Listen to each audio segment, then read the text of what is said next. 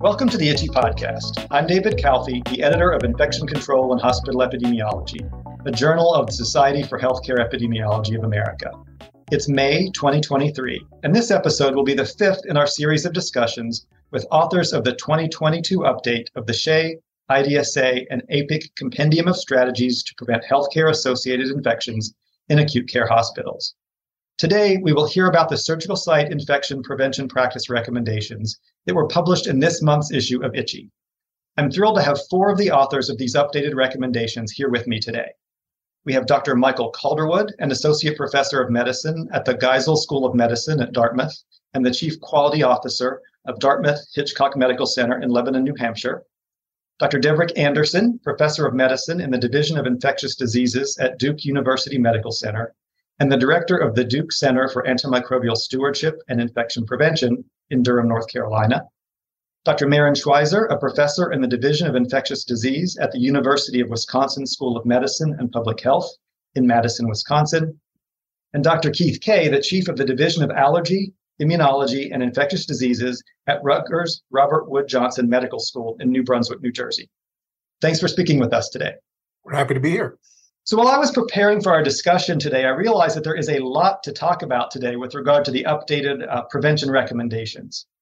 But, Keith, I want to start our conversation by talking about surgical site infections more broadly. Things like the frequency and burden of these infections and the impact these infections have on our patients so that we can put the importance and relevance of this document into perspective. Well, thanks again. Thanks for inviting us, and thank you for the opportunity to speak about this. I've always had a you know special place in my heart for surgical site infection, and in many ways, I think of of SSI as sort of the quintessential nosocomial infection. I mean, essentially, you know, you, at a very specific point in time, uh, there's an exposure that a patient has that, that's healthcare associated. Uh, they're at risk and vulnerable during this period. And then, they, you know, they can sort of have a delayed, often typically a delayed infection, sometimes up to weeks after the the insult or the exposure, they can develop infection. So it's very, you know, I love SSI because I feel like we can study it. There's very specific known times of exposure. There's a lot of opportunities for, you know, controlling environment and controlling or modifying exposures. But, you know, there's so there's a ton that we can do. But one of the things that I love about SSI, but also can have us wringing our hands, is there's always a ton of opportunity for improvement as well. Surgical site infections, I think, are sort of, you know, the Rodney Dangerfield of the nosocomial infection world. I think people for, often forget about these. They're incredibly common. By some reports, are the single most common nosocomial infection out there in the US. Uh, certainly, whether you can argue about definitions and reports, whether it's first, second, or third, it's darn common. Typically, somewhere around 1% to 3% of patients who are undergoing uh, procedures. This can lead to, you know, more than 20,000 or so SSIs that have been reported to the CDC. Probably the number is much more than that, but for even for a surveillance number, that that's quite high one of the big opportunities is that eh, modeling combined with other types of studies have estimated that more than half of surgical site infections are potentially preventable using evidence-based guidelines. So these are not only, you know, infections that are common, but you know, we actually can prevent a bunch of these. So, you know, again, there's a big opportunity with a known exposure time where we can really make a difference you know, surgical site infections, unfortunately, are hugely impactful on patients in, in bad ways. You know, the more superficial infections can be more of a nuisance, uh, can, you know, certainly impact quality of life and delay returns to work. But, you know, when, what we often focus on in surveillance and hospital based and ambulatory surgical based um, surveillance are the deep and organ space infections, which, which tend to have devastating effects. You know, these prolonged hospitalization are often independently are associated with increased risk for mortality and also, you know, are incredibly costly to hospitals and to sort of society in general. So, uh, you know, again, these are common. In some cases, these are deadly infections. And we have wonderful, huge opportunities to prevent these types of infections. So if I sound a little bit enthusiastic about SSI, that's because I really I get geeked up when I talk about them. So uh, that's sort of, I'll stop there because I know uh, we have a lot to cover in this podcast. Well, thanks, Keith. I appreciate your enthusiasm. And clearly, SSI prevention remains a very important and very relevant topic. Uh, so I'm glad you all are um, doing this work and here to talk to us about it today. So, with that in mind, let's shift our focus now to the updated SSI prevention recommendations. In previous episodes of the podcast, where we've talked about some of the other compendium documents, we've heard a little bit about the general methods used to update the recommendations. But I think it'd be interesting to hear from you about the team you worked with and if there were any specific approaches or considerations that you used in these updated uh, SSI recommendations. Yeah, well, first of all, I want to give major kudos to all the co authors who worked on this, and particularly to my better thirds, if you will, with Michael and Dev, who really honored and happy to be working with on, on this podcast. You know, we split into three groups that tackle different components of this guideline. As you've pointed out, there's been a lot of movement in the SSI space in the past sort of nine years since we last published an, an update. So we had, you know, three subgroups. And we, I think one of the big things, which is sort of a, a lesson, I think, for SSI prevention is we weren't just preaching to the choir. We weren't a bunch of ID guys who, who want to make a difference, adult ID guys. We involved surgeons in this. We involved uh, nursing preventionists. We had uh, our epidemiologist, and Marin carried the torch, and I'm thrilled to have her on this podcast as well as she's brought real epidemiologic expertise We've had implementation experts. We've had a whole range of diverse healthcare and epidemiologic pro- professionals. You know, and I think we weren't just you know ivory tower you know working with our research databases we, are many of us are frontline providers who help Im- implement from an infection control perspective these types of preventive uh, methods. And also a lot of the a lot of us are clinicians and, and care for patients who experience these devastating surgical complications. So you know essentially even since in the past eight or nine years there are several thousand new articles that we had to review. We very much uh, stayed focused on clinical trials as much as possible but if not clinical trials we really tried to focus on cohorts or if there were case control studies that were important, we made sure they were sort of adequately powered with with good numbers and, and large sam- sample sizes. So we were pretty selective. We we tried to stay U.S. focused, but we certainly did a worldwide search and did incorporate what we thought were relevant publications from outside the U.S. I think the big key here is multidisciplinary work where everyone uh, carry their weight working on different areas. And then we all synergized together, sort of double and triple checked each other's work. And I think there was a very sort of safe space for open communication and input among all authors. Well, it certainly seemed to work. This is a, a great document. One thing there, and I think that, you know, talking about the multidisciplinary approach, we also had the benefit of a number of different experts coming in and reviewing from the implementation side and thinking about how we can turn these from what's on the paper into reality in the hospital setting. So we had eyes on this from the Centers for Disease Control Prevention, from the Joint Commission, from the American Hospital Association, from many other organizations to really think through what is the evidence and then how do we apply it to make sure that we are delivering optimal care to the patients in our so, as in the other compendium papers we've talked about before, you identified essential practices, those that should be adopted by all acute care hospitals, and additional approaches which can be considered for use when SSIs are not controlled after implementation of the essential practices. And you also described several practices that should not be considered routine strategies for prevention. And you also highlighted a number of unresolved issues related to SSI prevention. We'll get to those in a few minutes. But in reading the paper, I noticed that quite a few changes have been made to the recommendations that, as you mentioned, Keith, were last published in 2014. And these changes include movement of some of the recommendations from one category to another, as well as the introduction of some new strategies um, that had not been included in 2014. And so I suspect that many of our listeners are familiar with the recommendations provided in the 2014 version of the compendium and are really interested in hearing about the changes that they'll find in this new update. So, Michael, maybe I can ask you to get us started on our discussion about some of the new or modified essential practices that we should all be using. And I think a few of these relate to the use of antibiotic prophylaxis. Right. So I'll run through and we will have time uh, to really delve into some of these in more detail as we go through the podcast. As you mentioned, there are things that moved around in terms of their level of evidence. We've uh, had the opportunity to look at the thousands of publications that have come out since the 2014 compendium and some things changed and they actually we changed because we're looking at the latest evidence and uh, how that can be applied uh, in specific settings i will start with antibiotics and we looked really at how we are delivering antibiotics for prophylaxis meaning prevention and these are antibiotics that are infused prior to the time of surgical incision and at times through an operative procedure, but really are anchored now in the evidence that there is not benefit of continuing these antibiotics after the patient's incision is closed. And that includes in cases where a drain is left in place.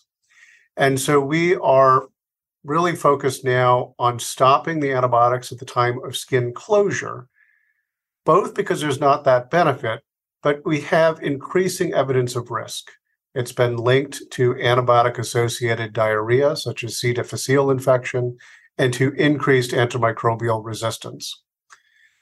The second, when we look at antibiotics, is an actual understanding that we're not always using the best antibiotics to prevent infections in our patients. And so, about 10% of the US population has a listed penicillin allergy in their history.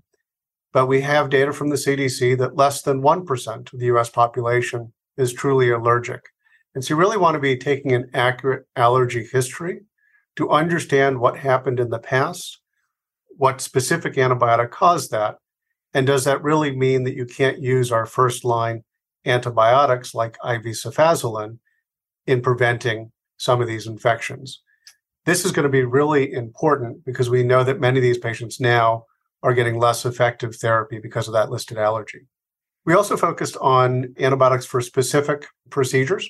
And so looking at patients undergoing elective procedures on their, on their colon, a true emphasis on the need for oral antibiotics in addition to mechanical bowel prep, and that mechanical bowel prep alone, without those oral antibiotics, uh, can actually cause harm and we need to make sure we're doing that pairing. Uh, we also looked at the use of antiseptic solution in vaginal preparation for cesarean delivery and hysterectomy and added that as an essential practice. Now, moving into other areas, we moved the use of intraoperative antiseptic wound lavage from an additional approach to an essential practice. However, we did have a, a conversation and included it in the discussion that you need to ensure the sterility of the antiseptic that is being used. And so you can read the guideline to understand more about that. You'll also hear today about the work that went into our focus on decolonizing patients with an anti staphylococcal agent in the preoperative setting. And we'll spend a bit of time today talking about that because I know there's a lot of discussion about should we do screen and treat? Should we do this as universal? And I want to make sure we have time to come back to that. One that we think probably will be uh, controversial, but the evidence really is quite strong, is the focus on postoperative management of blood glucose levels in patients who are hyperglycemic, regardless of whether they have an underlying diagnosis or a known diagnosis of diabetes, that we really want to be controlling that postoperative blood glucose in a range of 110 to 150 milligrams per deciliter. And so that's lower than the old guideline of less than 180. We'll talk about that. We also move some things that used to be essential to unresolved. And we now have a larger meta analysis in the 2014 guideline.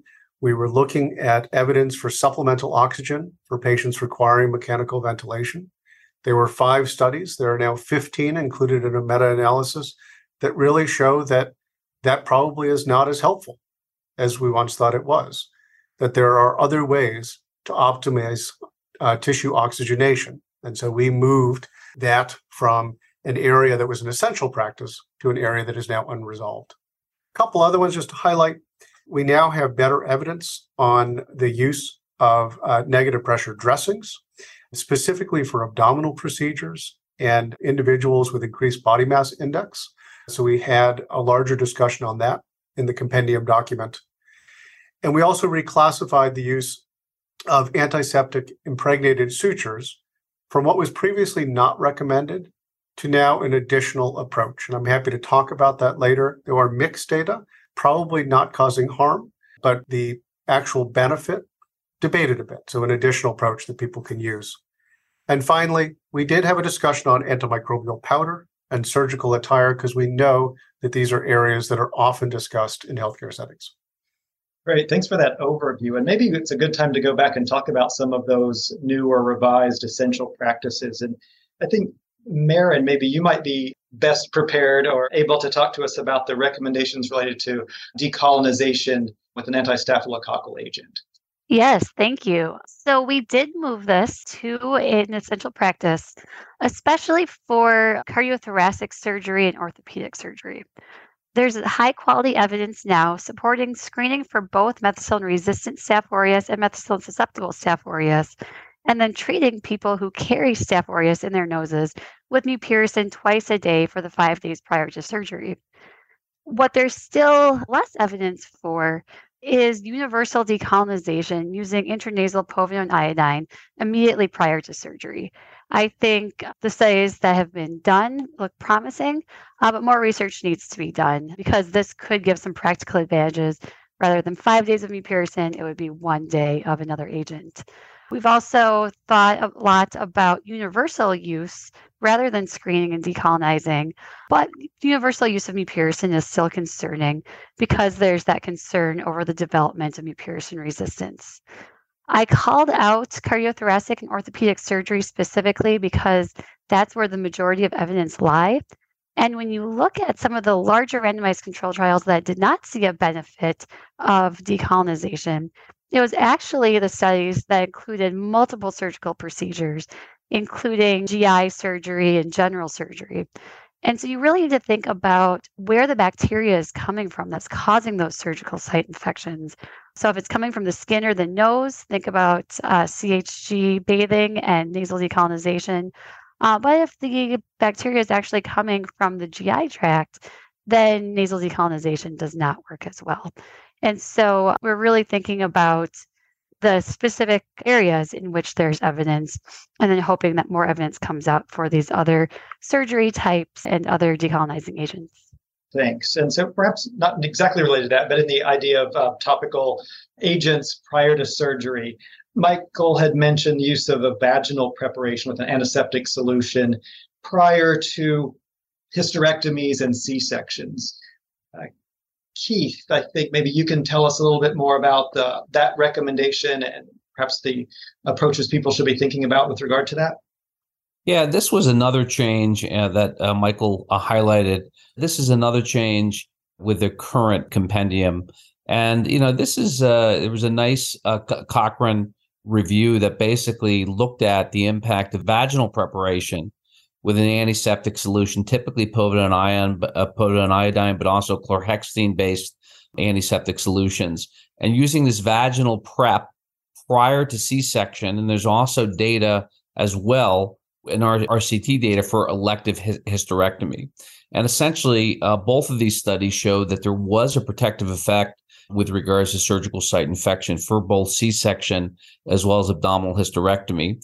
And again, it's interesting that Marin sort of pointed out, you know, where are these organisms coming from with this type of infection? You know, when we think about what we're prepping, and I think we've always been very sort of skin focused with with SSI, as as we know that you know patients in the perioperative period really get contaminated with their own flora, and it often comes from the skin. In this case, I think the fact that there's you know certainly microbiome type changes in the vagina. There, there's often bleeding and, and passing of, of di- different products in the vagina, even when there, you know, is a cesarean or abdominal, a cesarean delivery, or in terms of an abdominal hysterectomy. And, you know, obviously there can be sort of, you know, ascending pathogens that can cause infection. So uh, this is, you know, I think a newly accepted and I think more widely a more widely being implemented approach to SSI prevention following a C section as well as abdominal hysterectomy.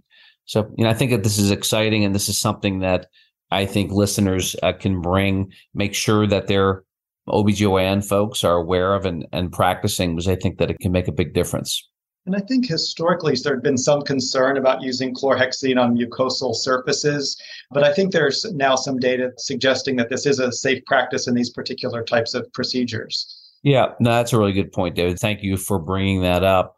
I think in the past there's been a lot, almost sort of urban legends and, and huge concerns of case reports or incidences of of hypersensitivity reactions uh, severe adverse reactions when mucosal membranes have been exposed to chlorhexidine. And I think now there's a plethora of data that certainly for you know SSI prevention there's a very low risk of severe adverse effects, and certainly the protective effects, disinfectants can certainly outweigh any small sort of risk of of a side effect. So yeah, you're right. That's been another sort of movement here is the increased sort of safety profile, if you will, of chlorhexidine and mucous membranes. And I'm just going to jump in since we're talking about chlorhexidine. I am just going to mention that while you know alcohol-based preps for the skin are the way to go, clearly we know that compared to non-alcohol containing. Now I think there's more evidence that chlorhexidine combined with alcohol likely has some benefit compared to povidone iodine uh, combined with alcohol either is acceptable and either can be considered standard of care. But I think particularly in the C-section population, uh, there was a randomized controlled trial that showed, showed significant reduction in surgical site infection following C-section with chlorhexidine alcohol solutions as compared to povidone alcohol-based solutions.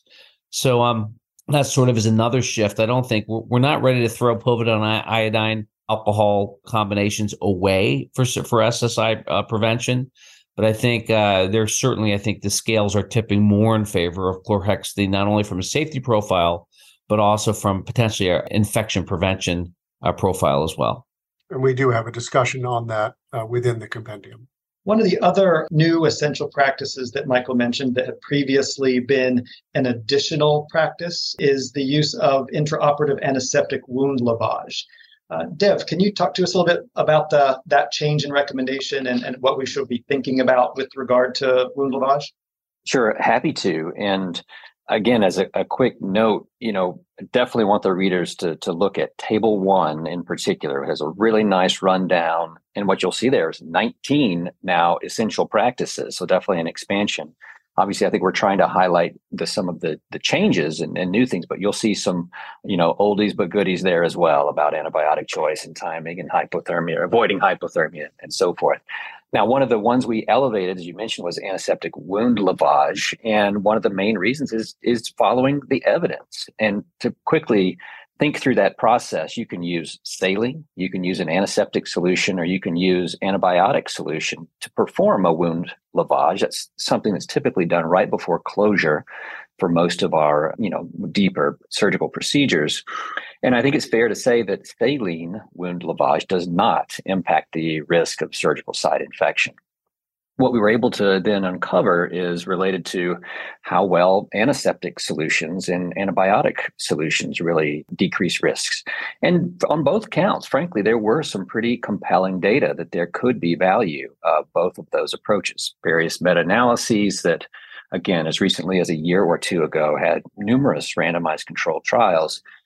And frankly, again, both seem to have some amount of evidence to support their use when you look at them in some form of a head to head fashion, you see that across the board, we're talking about clean, clean, contaminated, and dirty procedures. There seems to be a better signal related to the use of antiseptic solutions for lavage. We don't seem to get as much benefit out of antibiotic solutions, especially if it's a clean procedure, clean contaminated.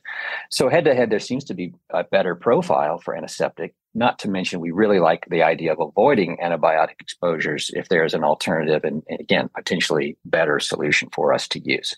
So when you put all that together, again, with a good strength of evidence related to those meta analyses and systematic reviews in particular, uh, we thought it was reasonable to elevate the use of wound lavage, in particular using antiseptic solutions, to now an essential practice.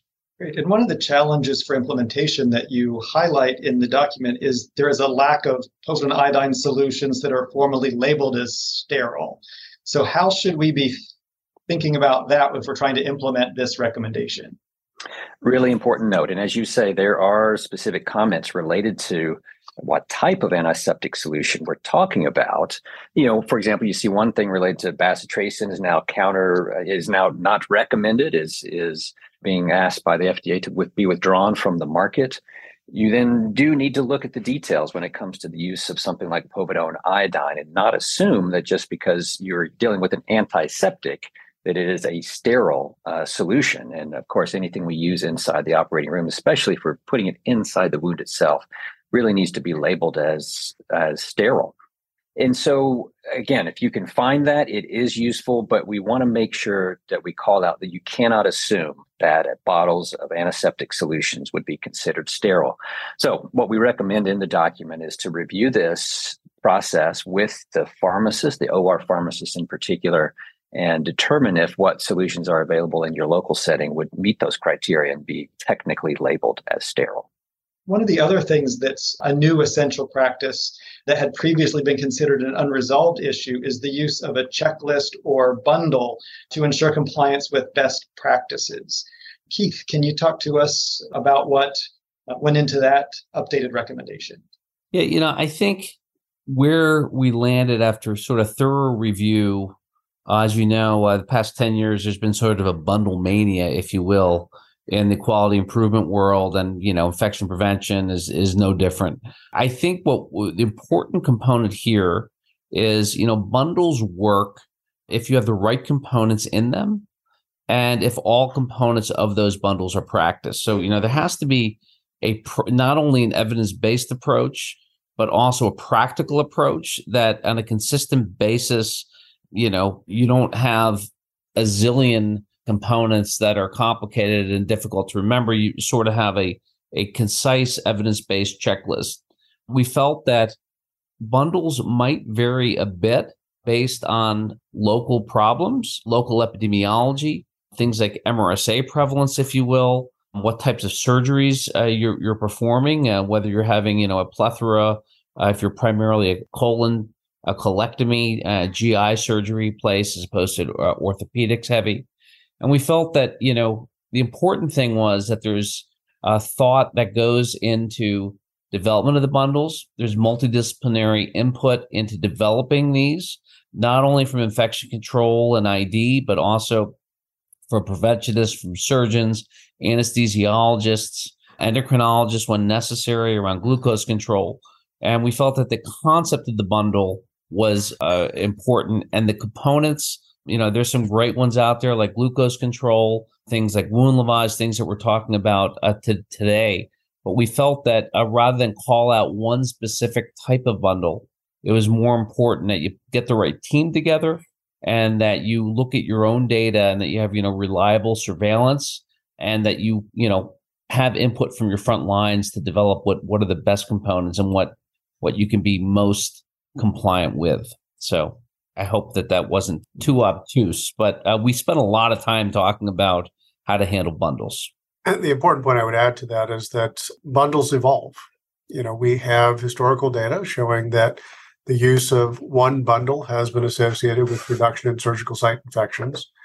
But over time, what we know is that the use of bundles can reduce infection, but the exact elements needed in the bundle are unknown what you can do is use this compendium document to look at essential elements that should be incorporated into a bundle. Some of those are going to be procedure specific. Some of them are going to be targeted at certain patient populations based on risk factors. Some of them at your hospital, you may choose to add some of the additional interventions that we talk about in the compendium. So you want to get these groups together and think about what it is that you're going to include. But at the same time, you know, each additional thing has cost and logistical implications. And so you want to make sure that it is not so complex that it's not actually going to be followed. And that's why it's important to engage and involve the front line as you develop these. Thanks. Well, I think it's been really interesting and helpful to hear about the data that went into these updated essential practices. And I think we should note, though, that in addition to these exciting new additions and changes, there are many prevention recommendations that are enduring and that have appeared in prior versions of the compendium as well as the current version. And these continue to be important parts of our SSI prevention efforts. And so we shouldn't forget about those just because they aren't new and exciting, perhaps. So, uh, can one of you run us through just maybe a summary of what some of these enduring essential practices that we should all be consistently using are? I'm going to turn to Dev. Yeah, I'll be happy to jump in here. Again, if you go through the 19, you'll certainly see some of those that have been there since the original documents, uh, you know, the very first iteration in 08 and that would include that we do surveillance that we provide feedback to key um, stakeholders like our surgeons and our or personnel. Probably the biggest push we've had since we began this process was really focusing on the use of our antimicrobial prophylaxis. And of course michael has talked about a few add-ons to the recommendations we make but the same three of timing when do we give it which agent do we use and do we do things like you know redosing? Do we do weight-based adjustment or, or continue to be important parts of our prevention strategy? We continue to recommend that we do not remove hair if, if unless absolutely needed and if so uh, then we do not use razors uh, to remove hair you know barring extenuating circumstances. And then the other one you will frequently hear about again it's been there since the beginning was trying to maintain normothermia during the perioperative period as a way to, again, uh, with reasonable data to decrease risks of surgical site infection. There, I think as I look through the list, the most have kind of come and maybe been expanded upon since we have otherwise started the process back in 2005. But I would consider those to be our, our most enduring recommendations at this point. I'll just jump in and add. Um, Dev hit the big ones. The other one that's you know is often challenging and a mess and sometimes disconcerting is sterilization and disinfection. Is you know often headaches it's uh you know you deal with flash sterilization you deal with construction you deal with volume and separation from clean and dirty. And it's i think it's important that uh, people don't forget about that. It's out of the realm of the patient or the or environment is very much sort of it sits in its own world and it's easy to forget about except when there's a big problem. So um you know i would just say that that remains in there and is a big one. But you know i agree with everything that that dev, dev hit the oldies but goodies. And of course if we continue to have issues with our ssis using all of those essential practices you provide some additional approaches that we should consider. And i know there are a few new additional approaches uh, in this version of the compendium document. And so I'd love to hear a little bit about some of those. I think they were alluded to earlier, Michael, but uh, things like negative pressure dressings and uh, antiseptic impregnated sutures. Can you tell us a little bit more about those uh, potential strategies? Sure, I'd love to, to chat about those. I was actually just thinking a little bit about the, the last question. And, you know, we have one of the essential practices really being about implementing policies and practices that are kind of known to reduce SSI. And there are things that we have a lot of references for that I would have people go to the document, read. And so we get questions a lot about unnecessary traffic in operating rooms, adherence to hand hygiene. Those are uh, air handling, things like that. You will see references in the document if you are asked to weigh in on those uh, policies and procedures. So I do want to call that out. In terms of you've implemented all the essential practices, you continue to see an increased rate of surgical site infections. We then go through some additional practices, things that may be appropriate in certain patient populations. The first is around negative pressure dressings. These are dressings that are placed over a closed incision and seek to reduce fluid accumulation in the wound and have been shown in systematic review uh, to reduce the burden or the rate of surgical site infection they are probably most beneficial in the reduction of superficial wound infection rather than deep and organ space uh, wound infection. But they can limit infections that start superficial, lead to wound dehiscence, and could go deeper.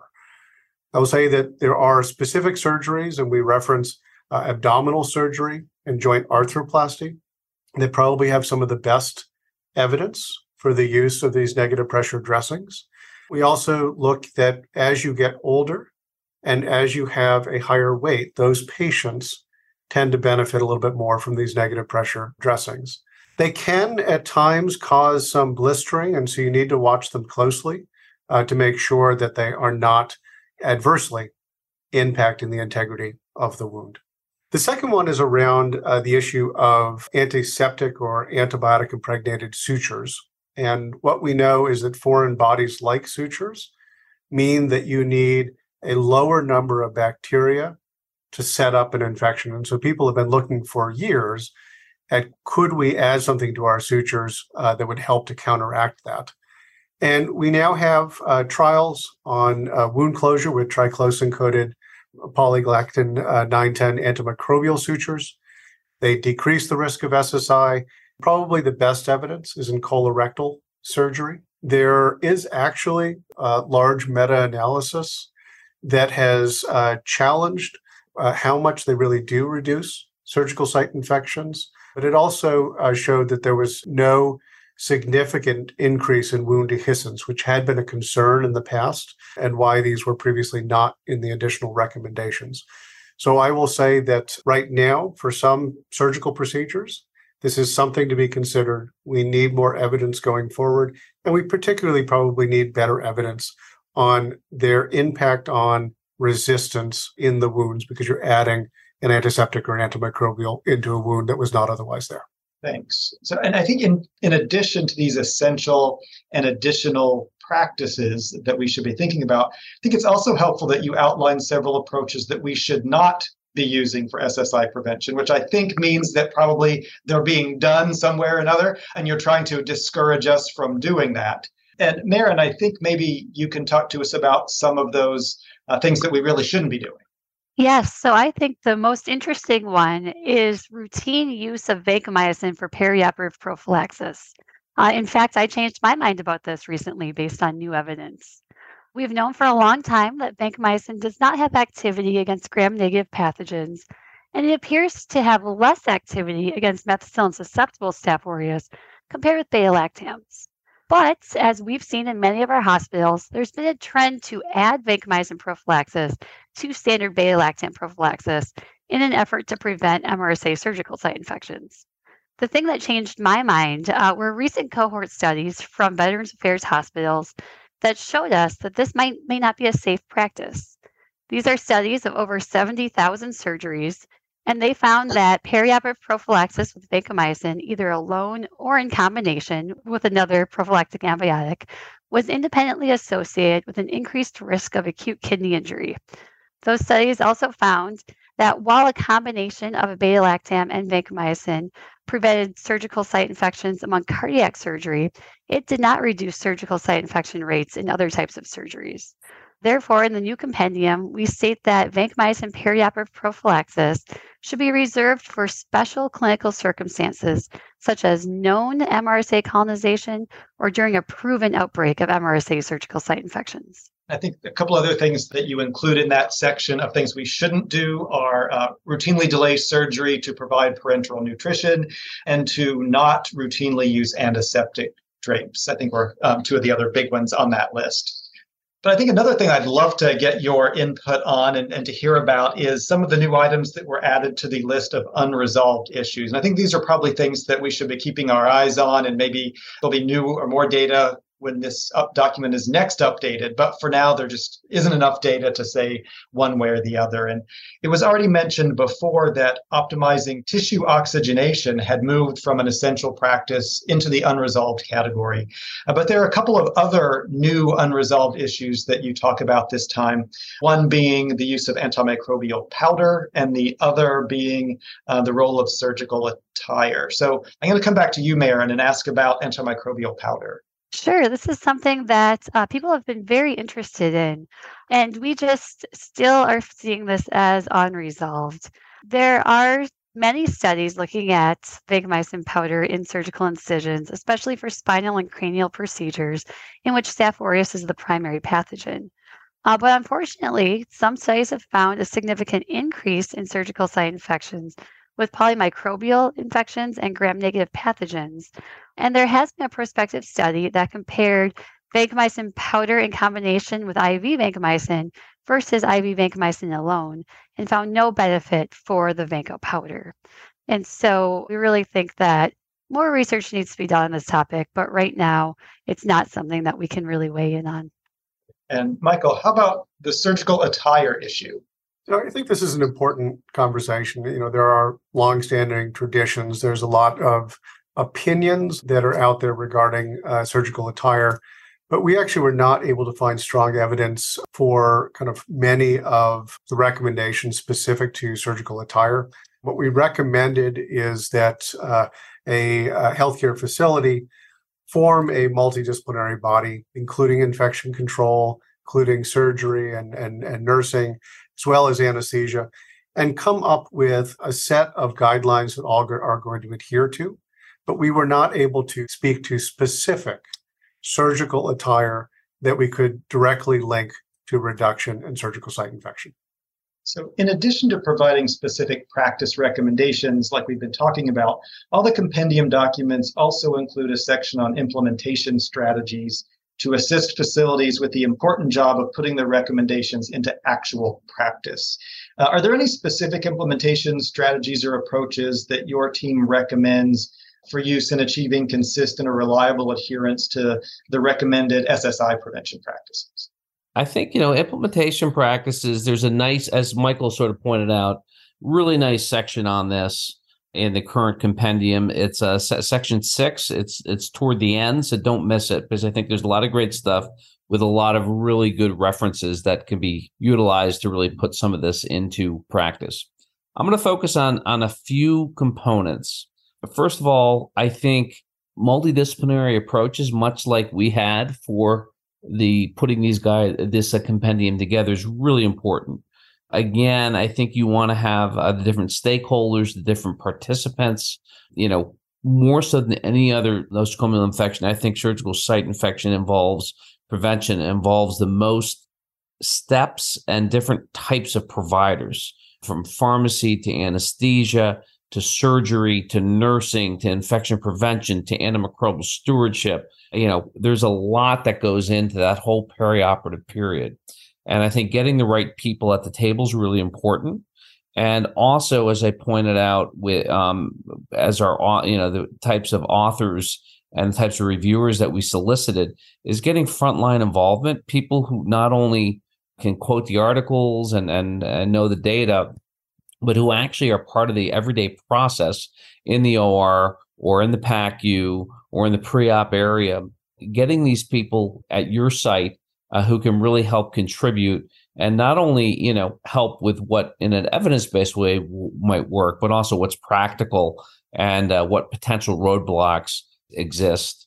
I think a reliability measures. I think there are some important uh, process uh, reliability that can be looked at I know I don't want to spend a lot of time on this, but for example, a, a Dev and Marin both talked about antibiotic choices for preoperative prophylaxis. Uh, timing is a very good one. Also, dose, particularly in obese patients. Uh, these are things that uh, you know you can measure, and not only do you measure them, but you can feedback.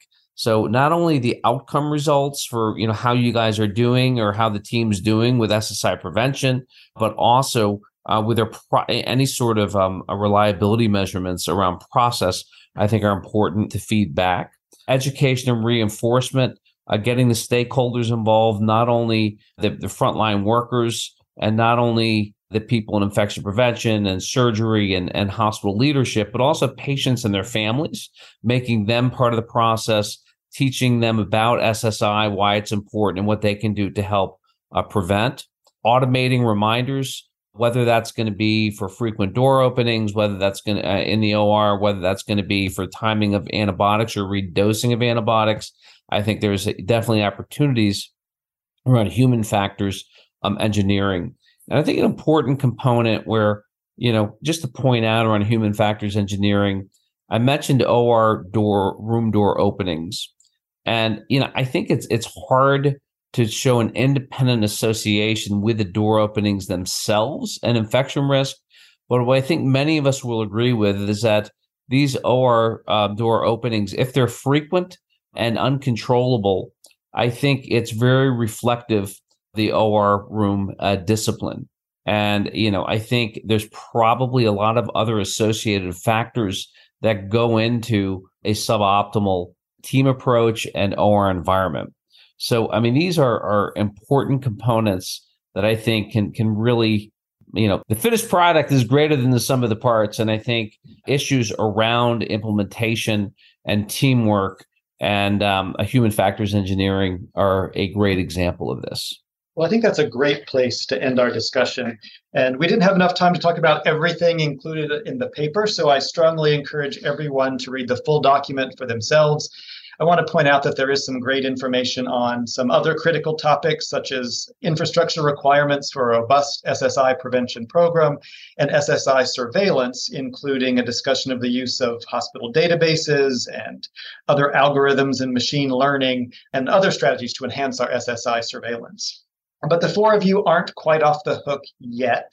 I have one last question for all of you. At the end of each podcast, we ask each participant to give us an action item or a tip that listeners can take away from the podcast and put into practice now to begin to make care better in their facility. So, with that in mind, what tip or advice would you give to someone who asks you how they can best use this new set of recommendations to improve their facility's SSI prevention program. How does one get started with this work? I will start. What I would say is actually our 19th essential element in SSI uh, prevention. And this is back to what Keith was just talking about. It is really important to go out and observe what's going on in the OR, in the perioperative space, including down in central sterile reprocessing, understand what the personnel have at hand, what may be barriers before you begin to say, this is the change I'm going to be made. This is about co production. We really need to do this with the teams that we are charging to make these changes in order to deliver on optimal care. Yes, mine is similar to that as well. Oftentimes, hospitals will say, oh, yeah, we're already doing all of that. But I think it's important to really dig in and see what is actually being implemented rather than thinking that everything that was mentioned in a meeting has actually been fully implemented. So, my example of that is if you think that you are doing preoperative nasal screening for Staph aureus colonization and using mupirocin for decolonization, really look at your patients and ask them did you use mupirocin for five days before surgery? Because we've found there are many barriers to actually getting that mupirocin into a patient's hands and for them to remember to use it for five days before surgery or even have it for five days before surgery in order to use it. And so I think those barriers are all things that can be overcome, but we need to be aware of them and know that we we are really implementing what we think we are implementing. I think those are great points. The one I would add, I think uh, is really important is to focus on measurable interventions is like give yourself the opportunity to say yes no you did something. How but then how often did it happen and, and is that information that needs to be fed back?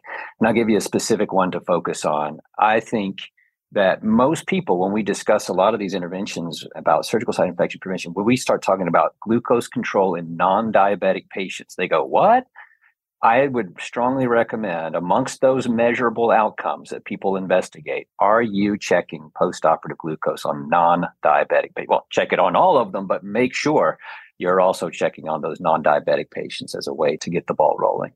Close this out, Keith. I have to follow these experts, and you know they've already hit amazing points.